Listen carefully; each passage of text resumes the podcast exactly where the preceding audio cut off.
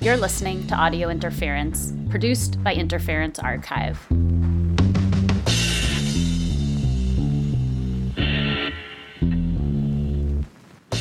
Recently, we asked volunteers to tell us what their favorite items are in the archive, which special collections they're most excited by. In this episode, we're sharing a conversation we had with an archive volunteer. So, my name is Dane Michael, and I'm uh, calling in from Oakland, California right now. Dane Michael is a PhD candidate in the Media and Communications program at Rutgers University in New Jersey. Currently, because of COVID, Dane relocated to Oakland, where he's involved in radical spaces and organizing there. We speak with Dane not only about his favorite zines in the archives collection, but also about his travels to social centers and squats in Spain, as well as his interest in collecting and donating mutual aid ephemera.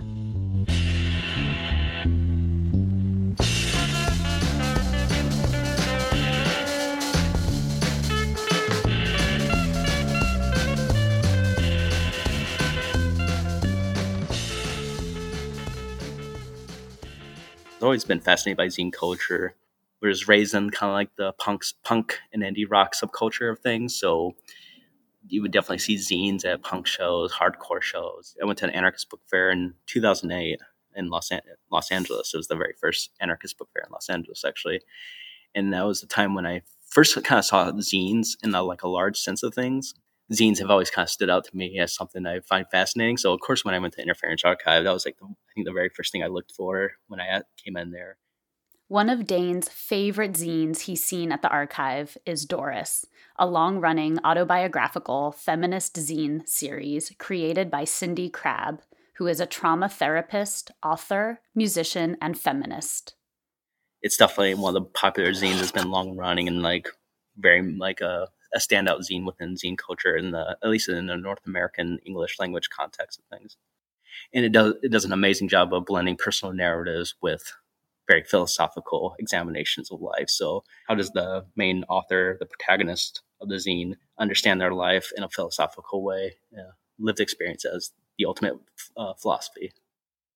Doris was first published in 1993 and is still being published today. It's an example of a perzine, aka personal zine.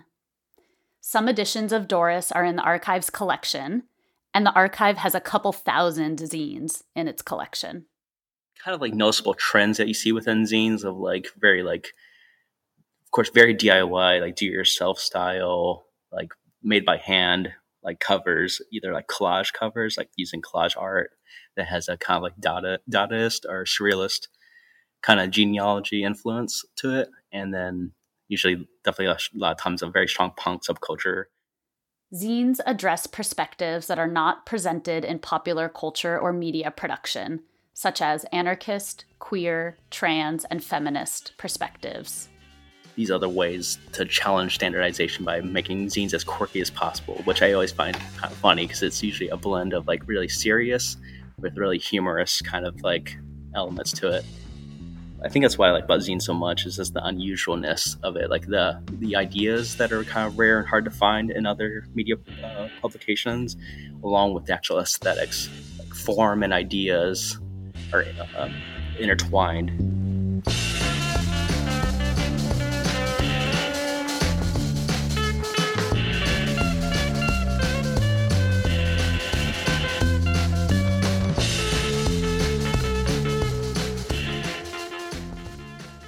That's another thing that stood out to me about Interference Archive because there's so many folks involved that have a librarian, archivist kind of background in a professional sense or even maybe in an amateur sense um, and I mean amateur in a positive way, in the sense of like people who are really invested in preservation of these print publications and want to see it well organized in such a way that the average person can come across it and have a way of being able to retrieve an item, you know, within a reasonable amount of time.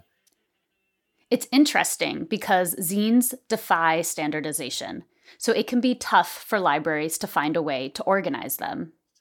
Um, cataloging science is all about standardization these these, these conflict kind of like a conflict of worldviews, which I kind of like. Um, So there's a beauty to it, but then it's also a challenge. Like, how do I find these zines? And Interference Archive, I think, has done a really good job of usually it's alphabetical order by title or some type of like genre format. At the archive, we want people to explore the materials in its collection. The archive believes in use as preservation. Yeah, that's uh, definitely something that won me over to Interference Archive, wanting to be involved. They kind of com- combine my interest in library science with radical um, social movement culture.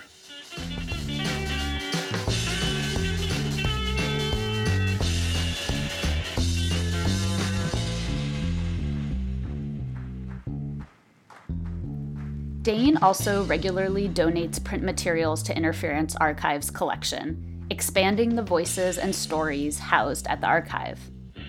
He talks about some of the print materials he's collected during travels to Madrid, Barcelona, and Valencia in Spain, visiting radical spaces, social centers, and squats.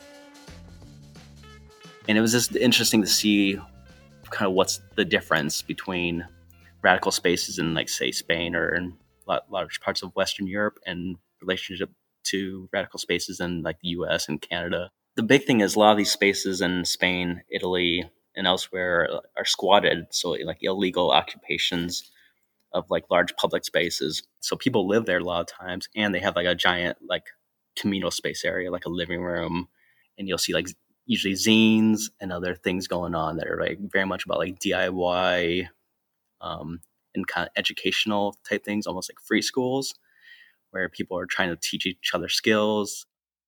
One of Dane's favorite publications that he encountered on this trip is by the anarchist group Todo por Hacer. It's this like large uh, broadsheet uh, anarchist publication that's just you know very huge, almost kind of outlandish looking for how big it is. It feels like it's like 24 by 12 kind of size format. Todo por Hacer is a free anarchist print publication that's distributed around Barcelona, Madrid, and other regions in Spain. Dane brought a copy of Todo por Hacer back with him to the US and donated it to Interference Archive. Feels really nice to uh, be able to bring over some of that stuff from the kind of lived experience I had while in Madrid and Spain and bring it over to the US for folks to see what it's like.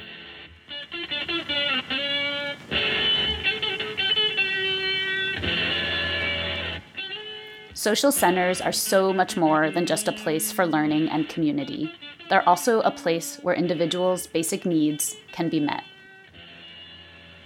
So they exist not just for community building or for like hangout.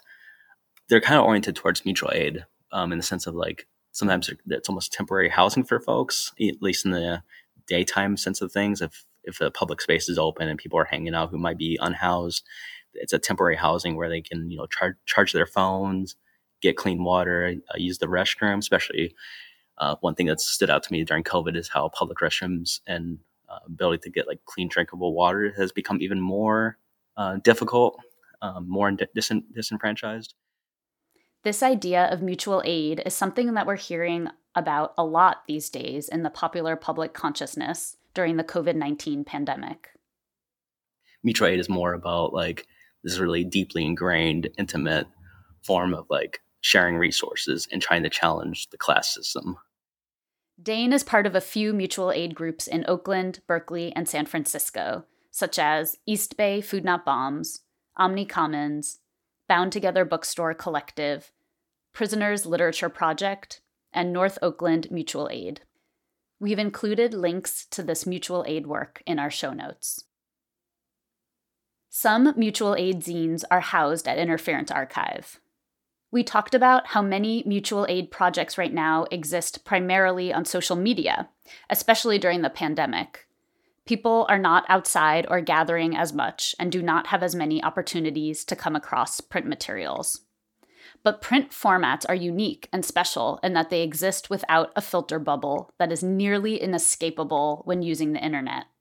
That's what I like about flyers and other print forms. There's more of like a magical beauty, like a serendipitous kind of like connotation of how people find out about mutual aid and stuff like that. Dane is always thinking about the preservation of information, identifying what's happening now in organizing work that really needs to be saved as a resource for the future.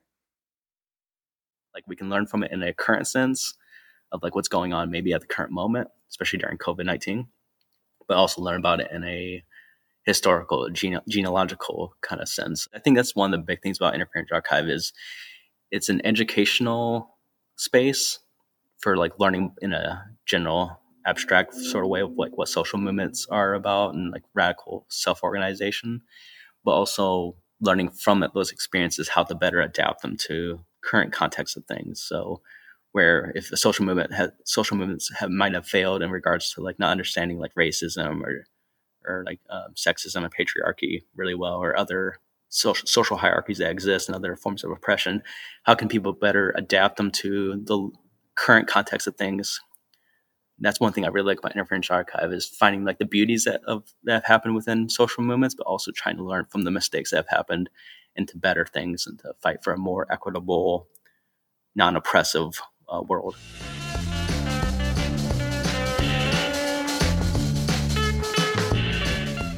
A huge thank you to Dane Michael for speaking with us for this episode. To learn more about the zines and mutual aid groups that Dane mentions in this interview, visit our show notes. You've been listening to Audio Interference, produced by Interference Archive.